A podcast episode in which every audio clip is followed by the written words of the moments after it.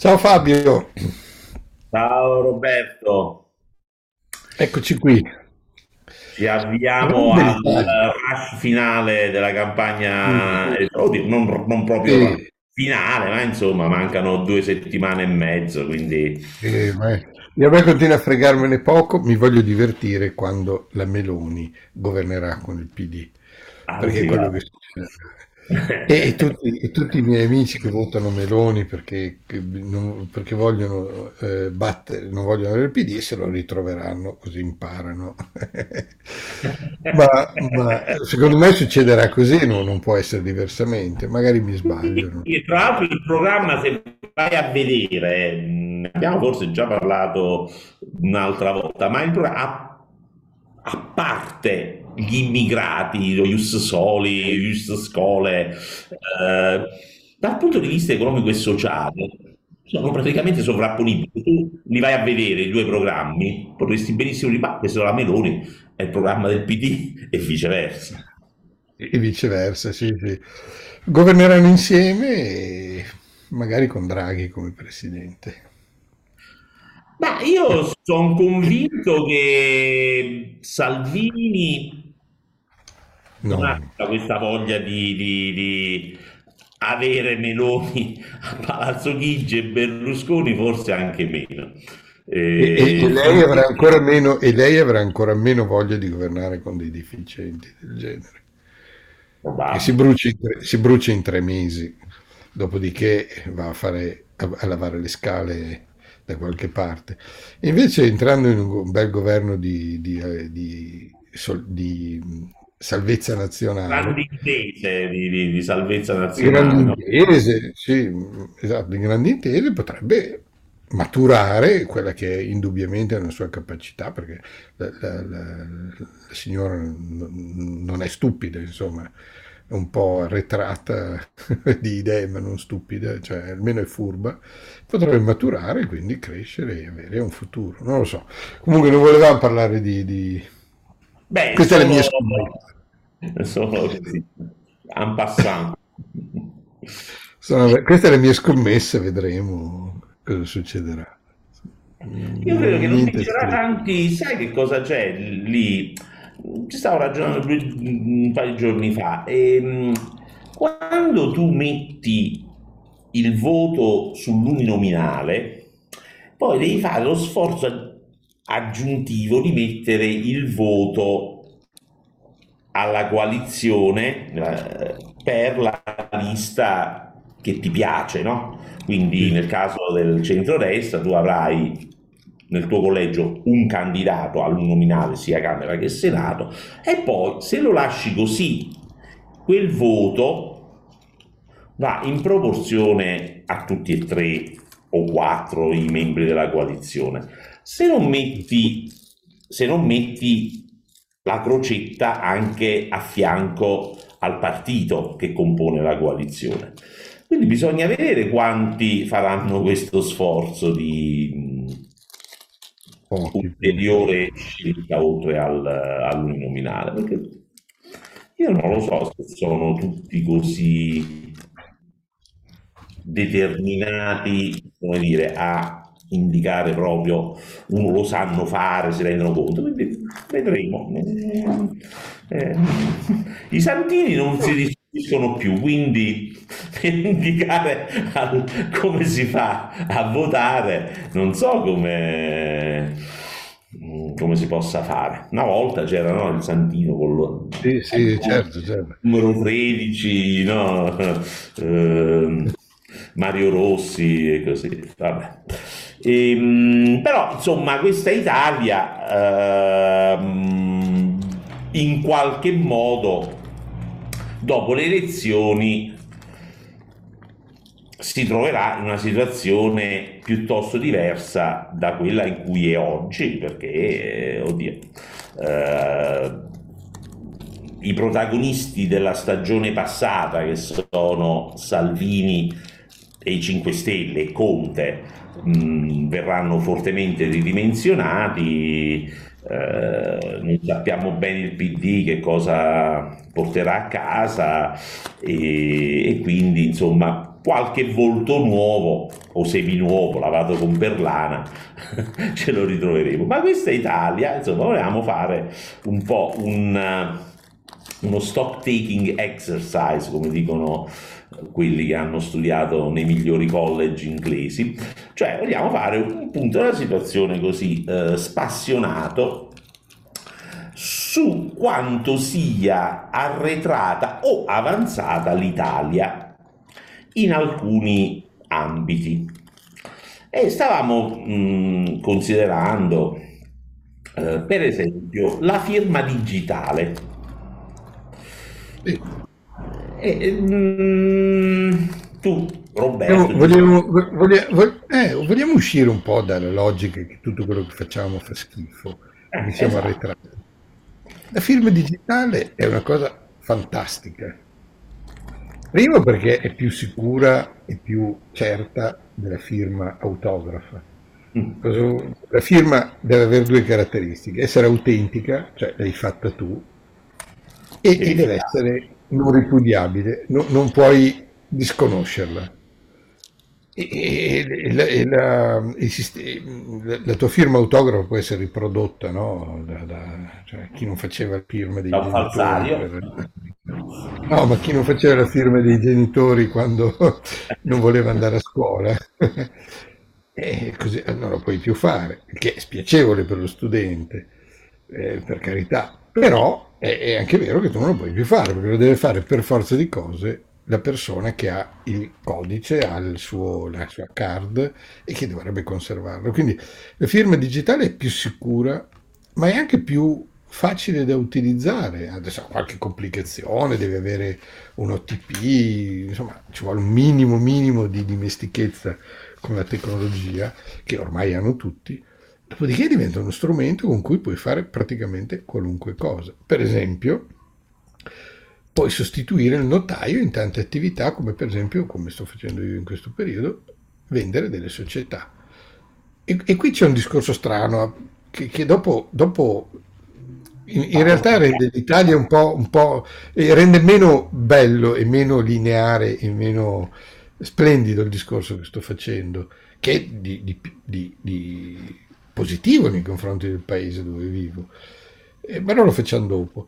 Quindi da questo punto di vista noi abbiamo questa cosa, così come abbiamo la PEC, la posta elettronica certificata, che è stata imposta come una rottura di scatole, ma in realtà è utilissima perché ti evita di spedire delle raccomandate, per dire, con un grande risparmio di costi, di tempo, eccetera, eccetera. E queste cose le abbiamo noi. Un tedesco, il mio socio tedesco, i tedeschi con cui lavoro, rimangono sbalorditi. Cioè, non le hanno. Allora, valoriti da questa cosa, le vorrebbero avere anche loro. Gli inglesi non le hanno, cioè le hanno in teoria ma non le usano. Da questo punto di vista noi, ma anche la pubblica amministrazione, perché io lavoro, mando documenti a pubblica amministrazione, siamo molto avanzati. Quindi bene, molto positivo. No, io ho due considerazioni da fare in proposito. Allora, la firma certificata, insomma la firma elettronica, risponde a un'esigenza particolare che in Inghilterra o in America non esiste, o comunque meno cogente, meno pressante, cioè che se devi autenticare una firma in Italia, allora, o dal notaio, o dal cancelliere, o dal segretario comunale, insomma è una procedura fastidiosa, prende tempo e se va dal notaio anche costosa. Quindi in questo modo si è ovviato a un'incombenza che è peculiare per l'Italia, mentre, che ne so, in America se vendi una macchina metti la firma sul libretto di circolazione, chiamiamolo così, e è fatta. Quindi non ci vuole il notaio, non ci vuole l'autentica, eccetera, eccetera. Per cui al limite una firma certificata in America risolverebbe meno problemi che in Italia, però effettivamente dobbiamo dire che da questo punto di vista siamo nel gruppo di testa.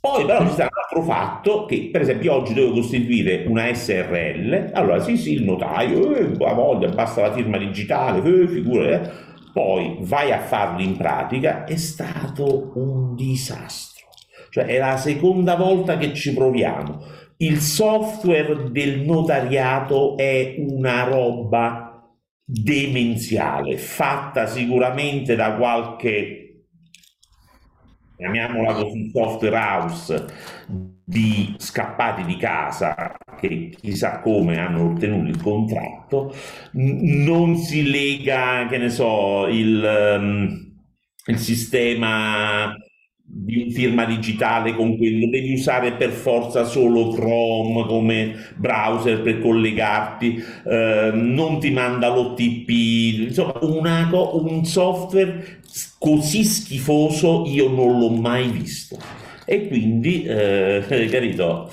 nonostante la firma digitale poi ci sono sacche di arretratezza, i notai in particolare, che minano, rendono queste innovazioni meno pervasive, meno utili.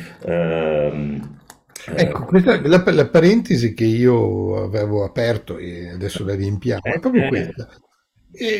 Anch'io devo vendere una società, il commercialista del mio cliente dice la facciamo noi, io dico come?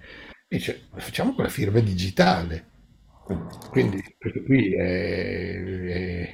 vive a Cuneo, quindi posso più lontano dal mondo, per andarci mi ci vorrebbero delle ore, lo facciamo con la firma digitale. Allora lo chiedo al notaio di cui mi servo a Bologna e dice, e mi rivela che i notai non lo possono fare, lo possono fare solo i commercialisti. Sono quelle cose che derivano da qualche legge congegnata in maniera particolare, evidentemente, perché ci sono chissà quali software. No, è una questione di legge. Sì. I commercialisti lo possono fare, il notaio dice che è una cosa sbagliata, ovviamente, perché lui preferisce farlo lui, però loro non lo possono fare. Che qual è la logica, no? È chiaramente una logica. Questo, certo. È chiaramente una logica dovuta a un sistema, secondo me, a un sistema di leggi che rispondendo a interessi e a stimoli, diciamo, da organizzazioni diverse non rispetta poi l'efficienza e la logica, perché deve chiaramente dare ragione all'una e all'altra parte in un modo o nell'altro. E poi una farraginosità di come funziona il sistema italiano, che potenzialmente è fantastico. Io vendo una società dichiarando con la firma digitale, nessuno, cioè, che differenza c'è tra farlo davanti al notaio, una volta che siamo certi perché tanto il notaio non è che mi fa l'analisi del sangue, quando vado lui prende il documento, fa la fotocopia e annota, e buonanotte, se io mi presento con un documento falso, come fa a saperlo?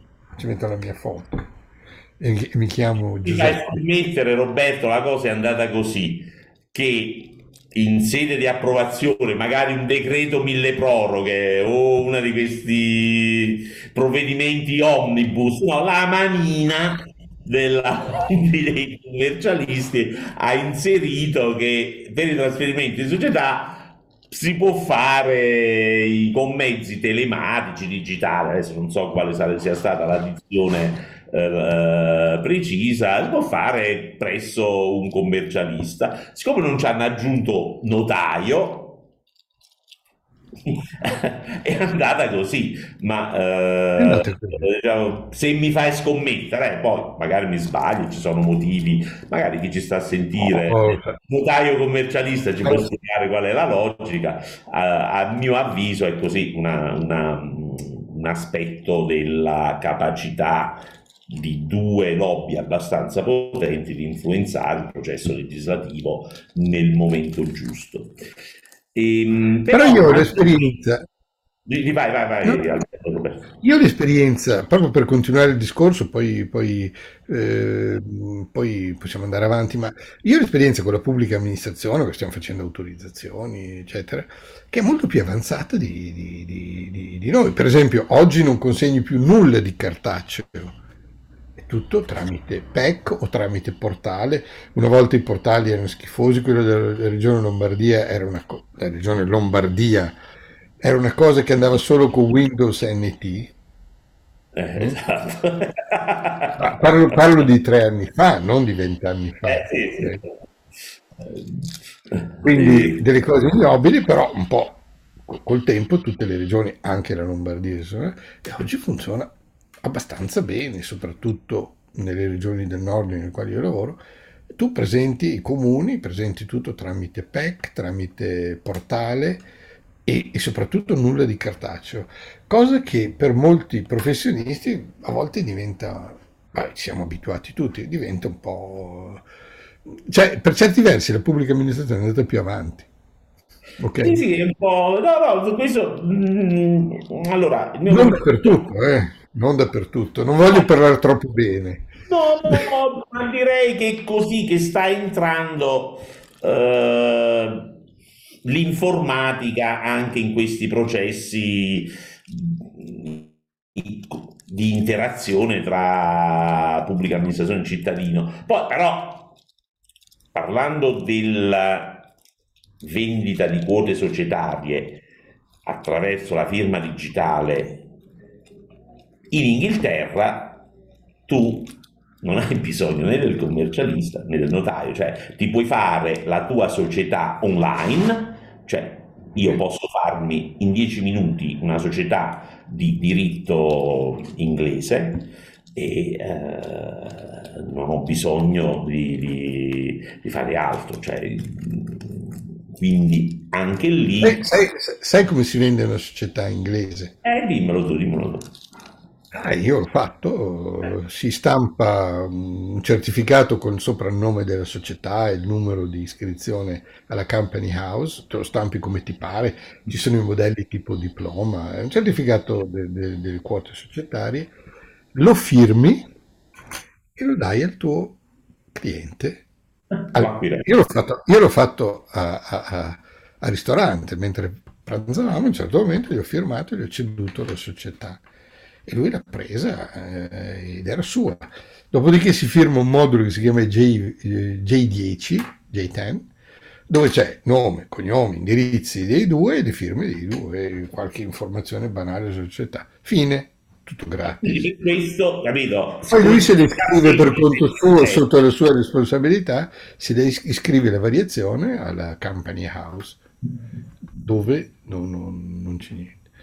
E questo è un modo per noi assurdo, inconcepibile di operare, perché uno dice e se uno ti vende una cosa di cui non è proprietario, per dire, come faccio a sapere? Il notaio serve a quello. C'è da dire che nei paesi anglosassoni fare una cosa del genere è forse la cosa più grave che uno possa fare, cioè raccontare pazzane e abusare della credibilità pubblica o della buona fede, per essere più precisi, pubblica, è esatto. Una cosa che non si fa, è come andare in giro nudi. No, non si fa ed è punita molto severamente, soprattutto tu non puoi dichiarare il falso. Quando ti chiedono, quando arrivi negli Stati Uniti nel biglietto che ti fanno come sei un terrorista. Se tu lo sei è quasi più grave probabilmente aver detto non sono terrorista. Se risulti essere terrorista o insomma, qualsiasi altra cosa, è già una ammissione di colpevolezza, sei già colpevole. Esatto. Non c'è bisogno di fare il processo per vedere, cioè quel fatto lì, la dichiarazione falsa è già un elemento che va a grave, esatto. Molto grave, mentre per noi le dichiarazioni false non la vuoi alla fine, no? Ricordi il tempo del Covid quando si diceva l'autodichiarazione, che poi se tu non dichiaravi l'unica cosa che per cui eri punibile era non tanto il fatto di dire sto andando dal mio padre che è malato, mio padre, invece andavi a divertirti con gli amici, questo non contava niente. L'unica cosa su cui venivi punito era le false generalità, cioè se tu dichiaravi di essere un'altra persona, cioè, capito? Mentre in un paese anglosassone, se tu dichiari che andavi da un'amorosa e non ci andavi, è grave. Se lo dichiari all'autorità, no? È grave. Ci sono dei presidenti che sono stati indagati e messi sotto impeachment per aver detto delle bugie. No? Ma forse, cioè, se io non ricordo male, adesso non tutti i dettagli, un politico si è dovuto dimettere perché ha fatto dichiarare che una multa per eccesso di velocità doveva essere attribuita alla moglie, no? Mentre era lui che guidava, cose di questo tipo. Oppure in Svezia un ministro si è dovuto dimettere perché ha usato la carta di credito, poi pagando e poi rimborsando, ma comunque la carta di credito del ministero. Oppure gente che ha copiato la tesi, mentre in Italia di politici che hanno copiato la tesi, ecco, ce n'è più di uno. Quindi secondo me, siccome siamo evidentemente paesi con delle mentalità e con delle costruzioni mentali totalmente diverse, e non c'è nessuna possibilità che noi diventiamo inglesi, così come non c'è nessuna possibilità che gli inglesi diventino italiani, ed è una fortuna questa, perché siamo diversi, rimaniamolo. In Italia, secondo me, invece di cercare di farci diventare inglesi, hanno inventato la PEC e la cosa per semplificare e la firma digitale, per semplificare delle questioni secondo un modo che secondo me funziona. E quindi io lo vedo, per terminare un po' questo discorso, perché poi ne vogliamo fare degli altri sull'Italia. Questo qui secondo me funziona bene. Funziona male quando si incastra con la burocrazia e quando diventa poi, entra in quell'universo legislativo in cui ogni minima attività deve essere normata in maniera dettagliata, e lì c'è l'impazzimento.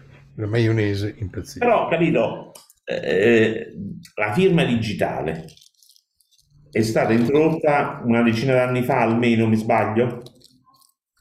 Sì. Allora, la prima volta, e quindi adesso prende piede la PEC, forse anche prima, e potevi fartela alla posta, no? Non costava niente. Poi un bel giorno hanno detto no, la posta non va bene più e la devi pagare. Quindi tutti quelli che avevano fatto la firma digitale, perché ne hanno bisogno una o due volte l'anno, che direi sono il 90% dei cittadini, di punto in bianco si sono trovati senza questa firma digitale, perché un bel giorno avevano deciso che quella della posta, delle poste italiane, non valeva più. E tra l'altro ci sono molti casi, non so se a te è capitato, in cui se tu firmi con la firma digitale di un certo provider va bene, se firmi con un altro provider non va bene. A me è successo che dovevo mandare dei documenti al tribunale di Campobasso e poi dice no, la PEC che usi tu non va bene. Scusa, ma perché? Questo mi sembra assolutamente straordinario e chiaramente fa parte di qualche anno fa. Adesso non ti so dire, però diciamo il periodo di rodaggio è stato lungo. E poi ci sono dei casi, per esempio io ho rinnovato la patente pochi giorni fa. Prima, per rinnovare la patente dovevi fare due o tre versamenti alle poste, un bollettino, 3 bollettini di conto corrente, e potevi farlo solo alle poste, non in banca, non col bonifico, la carta di credito, per l'amor di Dio, era tabù. Quindi dovevi andare a fare questa fila alle poste e vabbè. Adesso sai che hanno fatto?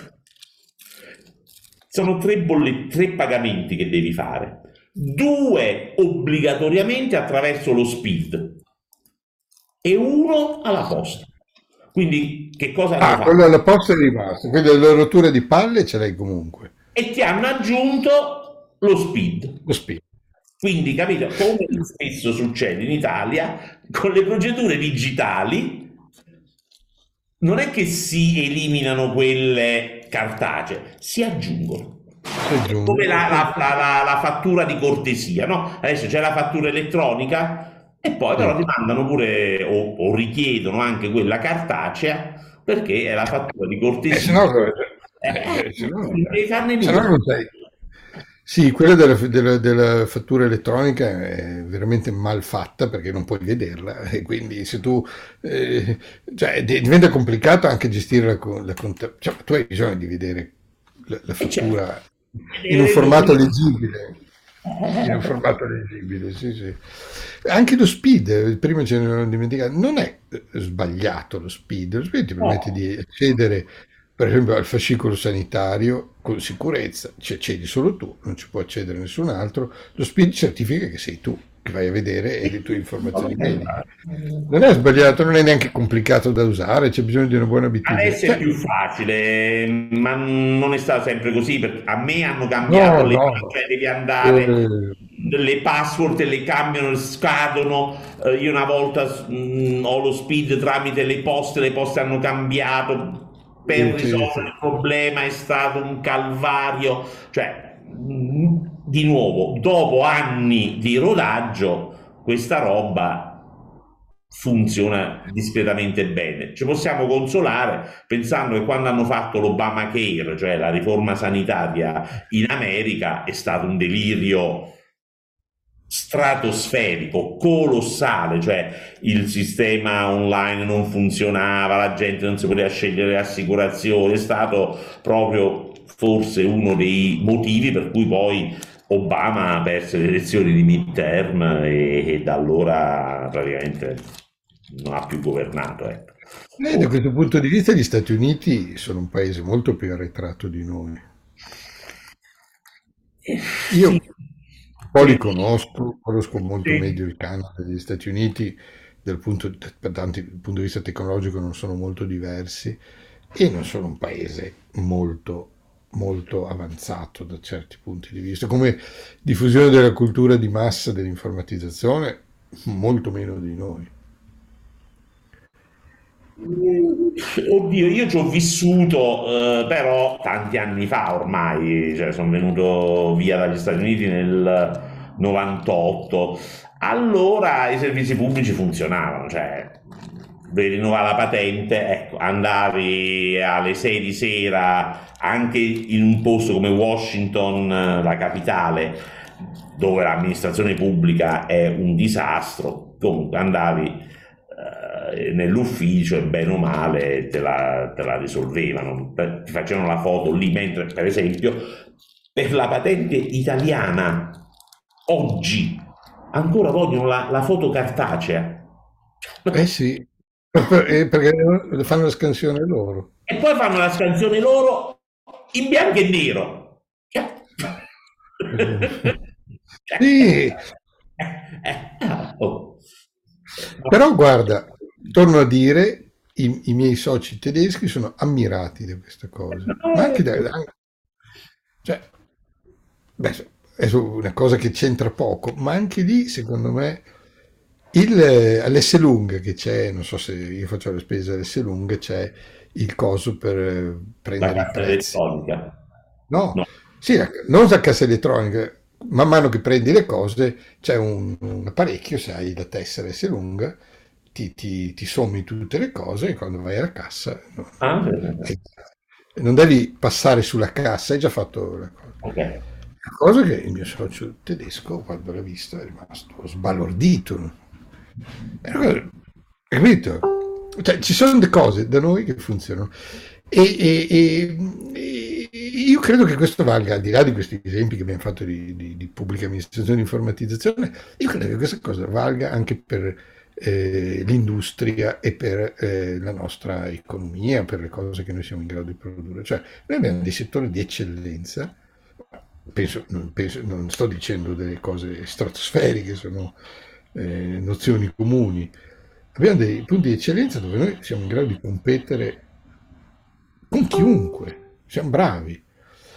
Poi abbiamo una gestione magari pessima e non so, magari ne possiamo parlare un po' meglio, se vogliamo, delle carenze che abbiamo, ma non sull'innovazione, non sulle capacità di innovare, di gestire e di essere puntuali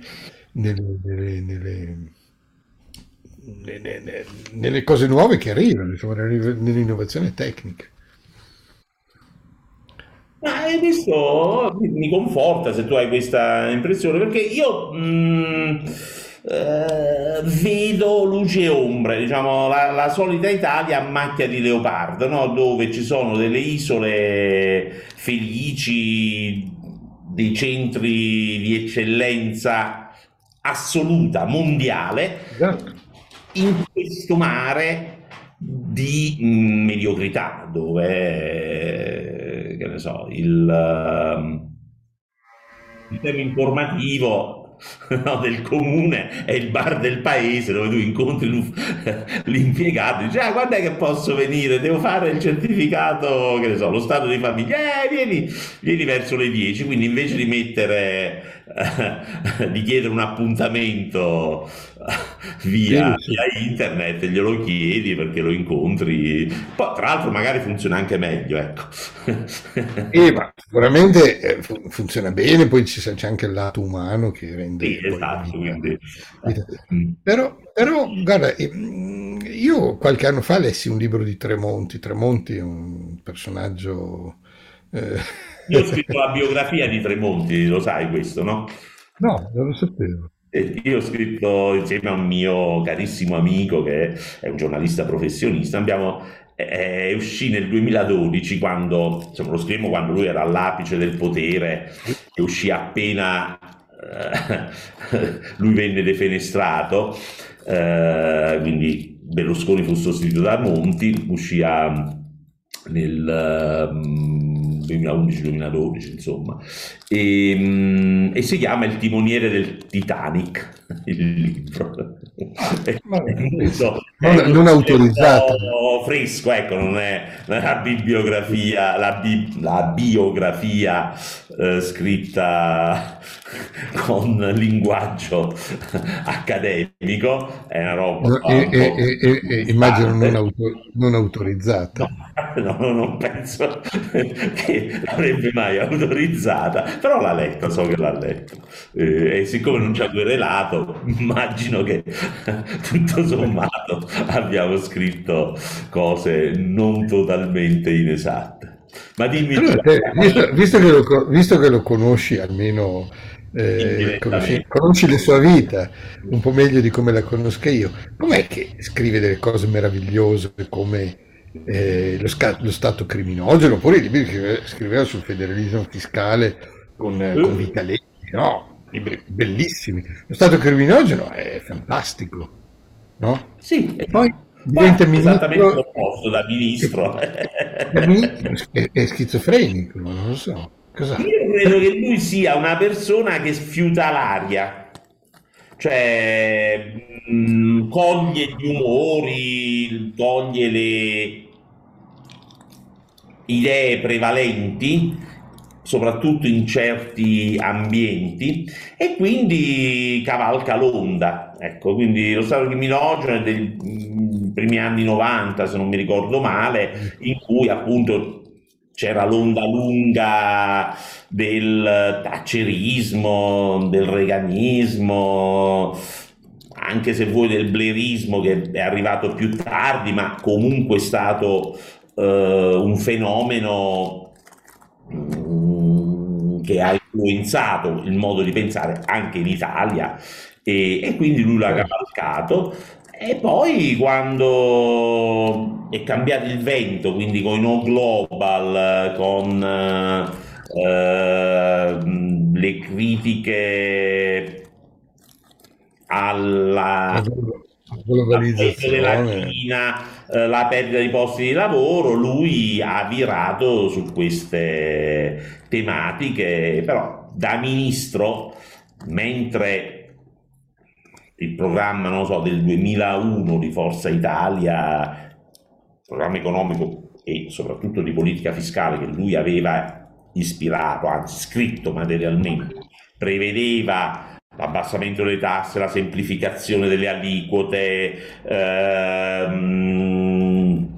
il consolidamento dei vari tasse e balzelli, poi lui che ci ha propinato il redditometro, l'Agenzia delle Entrate, Equitalia, quindi un inasprimento feroce della pressione fiscale, ma soprattutto dell'invasività dell'amministrazione tributaria nella vita. Arrivare a quell'obbrobrio giuridico che è l'inversione dell'onere della prova, come si chiama?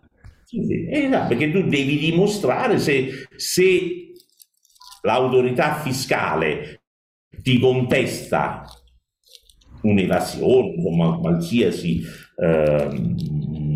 atto, diciamo così, illecito, sei tu che devi dimostrare di non averlo fatto.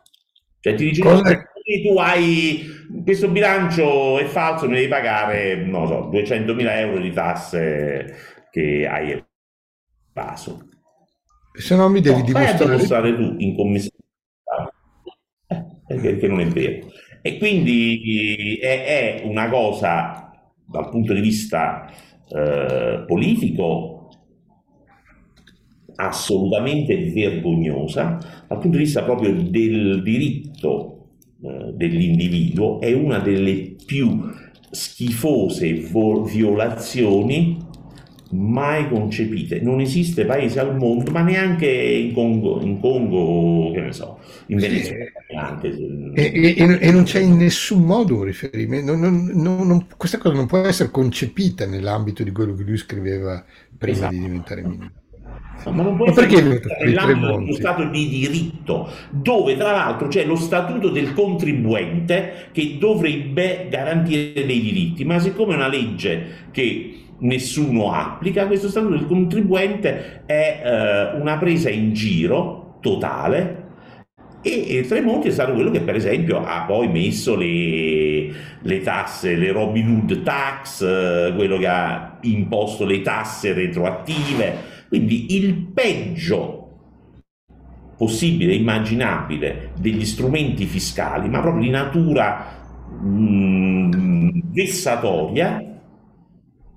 Uno che invece scriveva libri che parlavano, diciamo, che esprimevano idee opposte, diametralmente opposte. Perché ho nominato Tremonti? Perché uno dei libri che ha scritto, di cui non ricordo il titolo, da ministro, invece è molto bello, perché parla dell'Italia e delle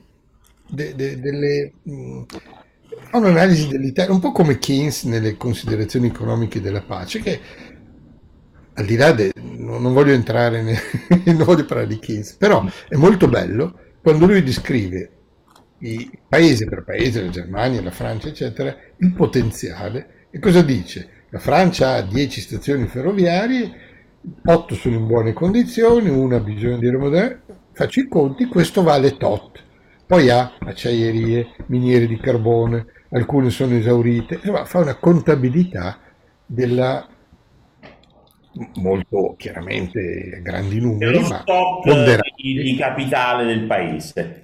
Lo stock di capitale del paese che riguarda sia il potenziale materiale, ma anche quello materiale, quanto carbone, ma anche la maturità della tecnologia, l'ammodernamento, lo stato degli impianti, eccetera. Quindi fa un'analisi il più veritiera possibile. E Tremonti fa la stessa cosa in questo libro, che adesso, se mi ricordo bene, è così.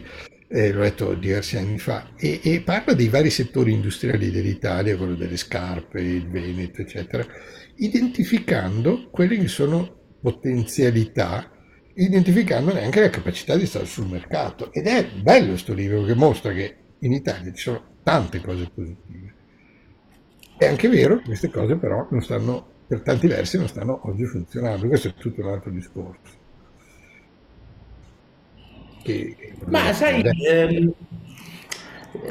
quello che un altro che era molto bravo in questo, che è tuttora molto bravo in questo è Prodi, che pure lui aveva questo approccio microeconomico e, avendoci parlato di recente, lui ha notato che l'attuale governo, anche il governo Draghi, dal punto di vista microeconomico è molto debole, cioè non c'è qualcheduno che capisce la struttura economica e industriale del paese, cioè le filiere, se la GDO è energivora o meno, quali settori sono cruciali all'interno appunto dell'alimentare, quali codici ateco per così dire hanno un ruolo strutturale, un ruolo di ancora, no? Quindi di pilastro, per essere più precisi, del sistema economico, quali sono quelli che esportano, in che cosa, eccetera, eccetera. Ecco, questa chiave di lettura microeconomica oggi tra i responsabili della politica economica è quasi del tutto assente, perché dovrebbe essere una capacità di lettura in capo al Ministero dello Sviluppo Economico, in capo al MISE, però non sembra che ci siano grandi capacità lì e al tesoro decisamente non ce ne sono. Banca d'Italia tendenzialmente, una volta c'erano, insomma, nel centro studi c'era chi si occupava di economia reale, però ecco non arriva a influenzare le decisioni di politica macroeconomica. E quindi quello è un po' un male, perché rischi di guardare alla foresta e perderti l'analisi degli alberi, delle radure, di cosa va tagliato, di cosa va potato, di cosa va preservato, di cosa rischia di franare, eccetera, eccetera. Quindi una visione, un'analisi a una granularità più sottile.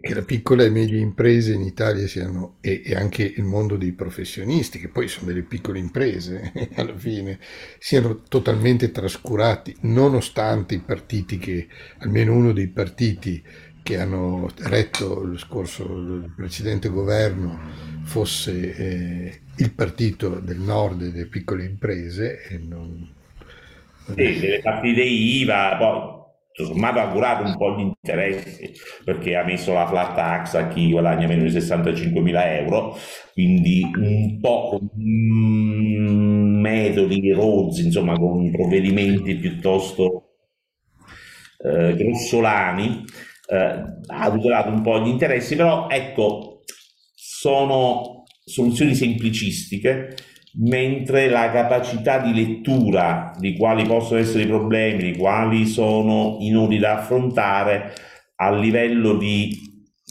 responsabilità di politica economica non mi sembra di intravederne grandi. Anche perché non è solo una questione di tasse, non è solo una questione di tasse, ovviamente, cioè, ovviamente quanti soldi ti rimangono in tasca del tuo lavoro è importante, ma è anche importante che il tuo lavoro venga fatto senza ostacoli, balzelli, ma anche impedimenti di varia natura, che spendi 8 ore di lavoro invece di soddisfare le esigenze dei clienti, devi soddisfare le esigenze della burocrazia, oppure dell'archiviazione delle domande, e poi probabilmente manca anche una politica di sviluppo dei settori che funzionano, perché questi funzionari devono essere agevolati dalle pubbliche amministrazioni, devono trovare la capacità di farsi sentire, in modo che le esigenze che un settore, quando sei composto di piccole industrie, per forza non puoi affermarti da solo, hai bisogno di fare gruppo e bisogno che l'amministrazione ti dia una mano.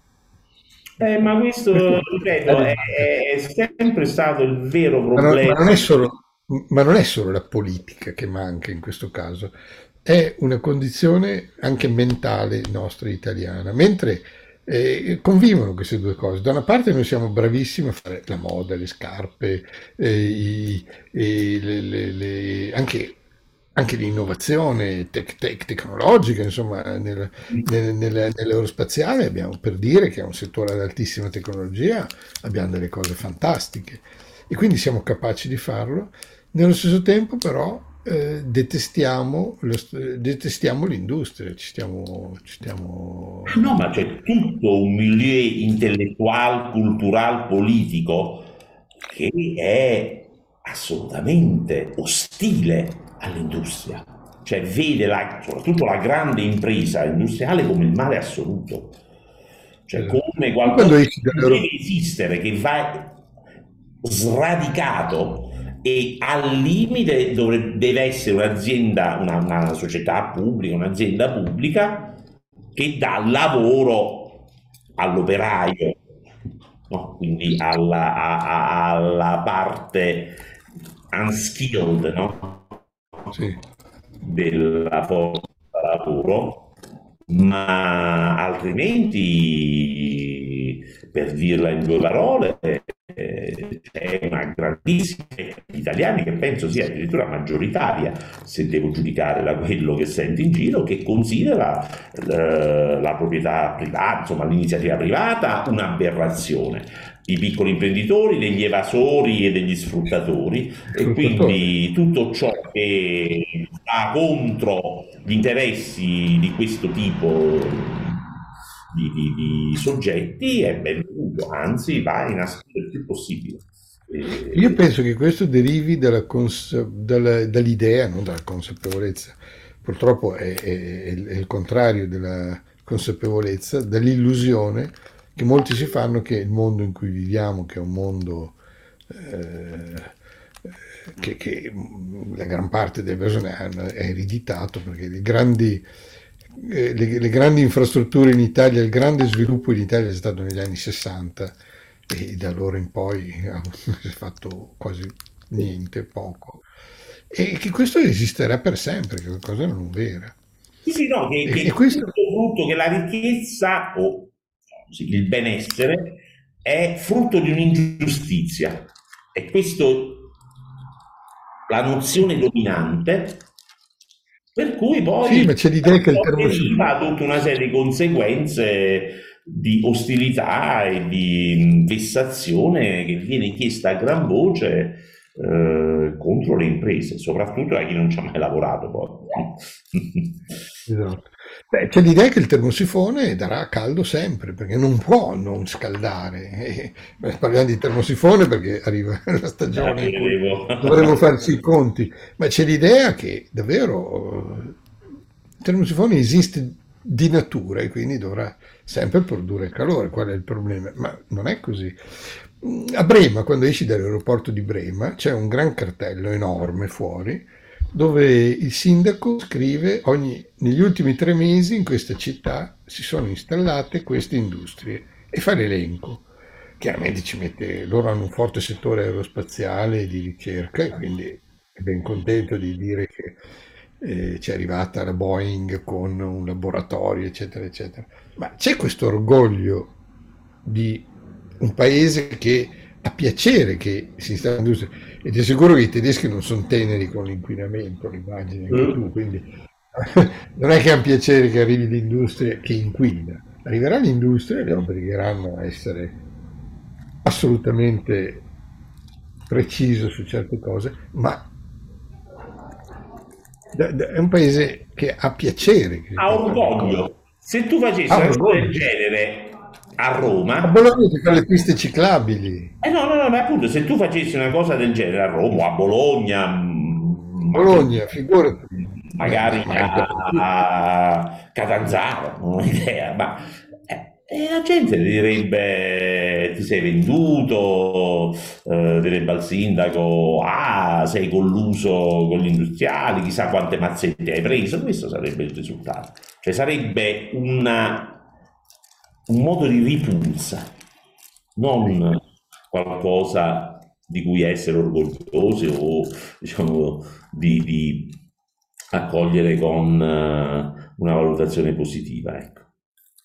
E guarda che lo stesso moto di ripulsa in realtà c'è anche con quello che dicevamo all'inizio, così chiudiamo il cerchio di quello che stiamo dicendo, e cioè su queste cose che io ritengo positive, è la mia idea, non so se la condividi, ma insomma, cioè lo SPID, la PEC, queste cose qui, noi italiani abbiamo nella generalità un moto di ripulsa, perché sono cose moderne che arrivano, rompono le scatole e ci portano chissà quali interessi, chissà quali innovazioni, chissà quali storie. Questo è il controaltare rispetto a quello che io ritengo invece essere, cioè anche una modernità del paese che secondo me c'è. Sì, effettivamente è sempre così, ma guarda, l'Italia è un paese in cui un'elite da sempre, cioè dal Rinascimento, dai tempi anzi di Dante Alighieri e forse anche prima, no, delle abbazie benedettine se vuoi, in cui l'elite eccezionale ha spinto l'innovazione, il progresso, le arti, la cultura, eccetera, eccetera, in un oceano di mediocrità che nel migliore dei casi ha seguito grugnendo o guardando con indifferenza questi processi. L'Italia è un paese di grande individualità, di solisti. Una volta, ricordo, Emma Bonino venne a fare una visita da ministro del commercio estero a Doha, insomma, ebbi occasione così di scambiare qualche parola. Noi siamo un paese di solisti, siamo un paese di eccellenze individuali, metti queste due eccellenze individuali insieme a cercare di fare qualche cosa, e siccome ognuno si crede più eccellente dell'altro, il risultato non è positivo, perché si creano dei dissidi, delle controversie, eccetera. E quindi è così, noi siamo un paese a macchia di leopardo dove le eccellenze tirano e il resto segue o cerca di appropriarsi dei risultati di questa eccellenza, ecco. È una condanna in un certo senso, è un privilegio, perché se poi vai a guardare appunto gli italiani all'estero, che è quella parte migliore, vedi che hanno ormai portato questa capacità altrove, ed è un po' un peccato, ecco. C'è da sperare che tornino quando, se le cose torneranno positive, perché sono energie importanti per l'Italia. Sì, io sono sempre del parere che è meglio che queste energie si preservino all'estero e si ma assolutamente che si espandano, insomma, che crescano all'estero, che poi avranno la capacità di portarle in Italia, piuttosto che avere una persona brillante che viene utilizzata in attività mediocri e quindi la cui intelligenza venga sprecata. Molto meglio che venga impiegata all'estero, che quindi si formi, migliori, cresca, fiorisca, eccetera, eccetera, e poi Facciarete. Le porti indietro in Italia e quindi aggiunga questo suo capitale allo stock nazionale piuttosto che sprechi la vita a fare fotocopia, ecco, per usare una semplificazione. Sì, sì. Va bene. Okay. Ricordiamo ai nostri amici di mettere un like, di iscriversi al canale. Abbiamo una certa propensione alla crescita di visualizzazioni, ci fa piacere, e quindi se continuate a darci una mano ve ne saremo grati. A tutti, presto. Ciao. Arrivederci a tutti. Ciao. Allora.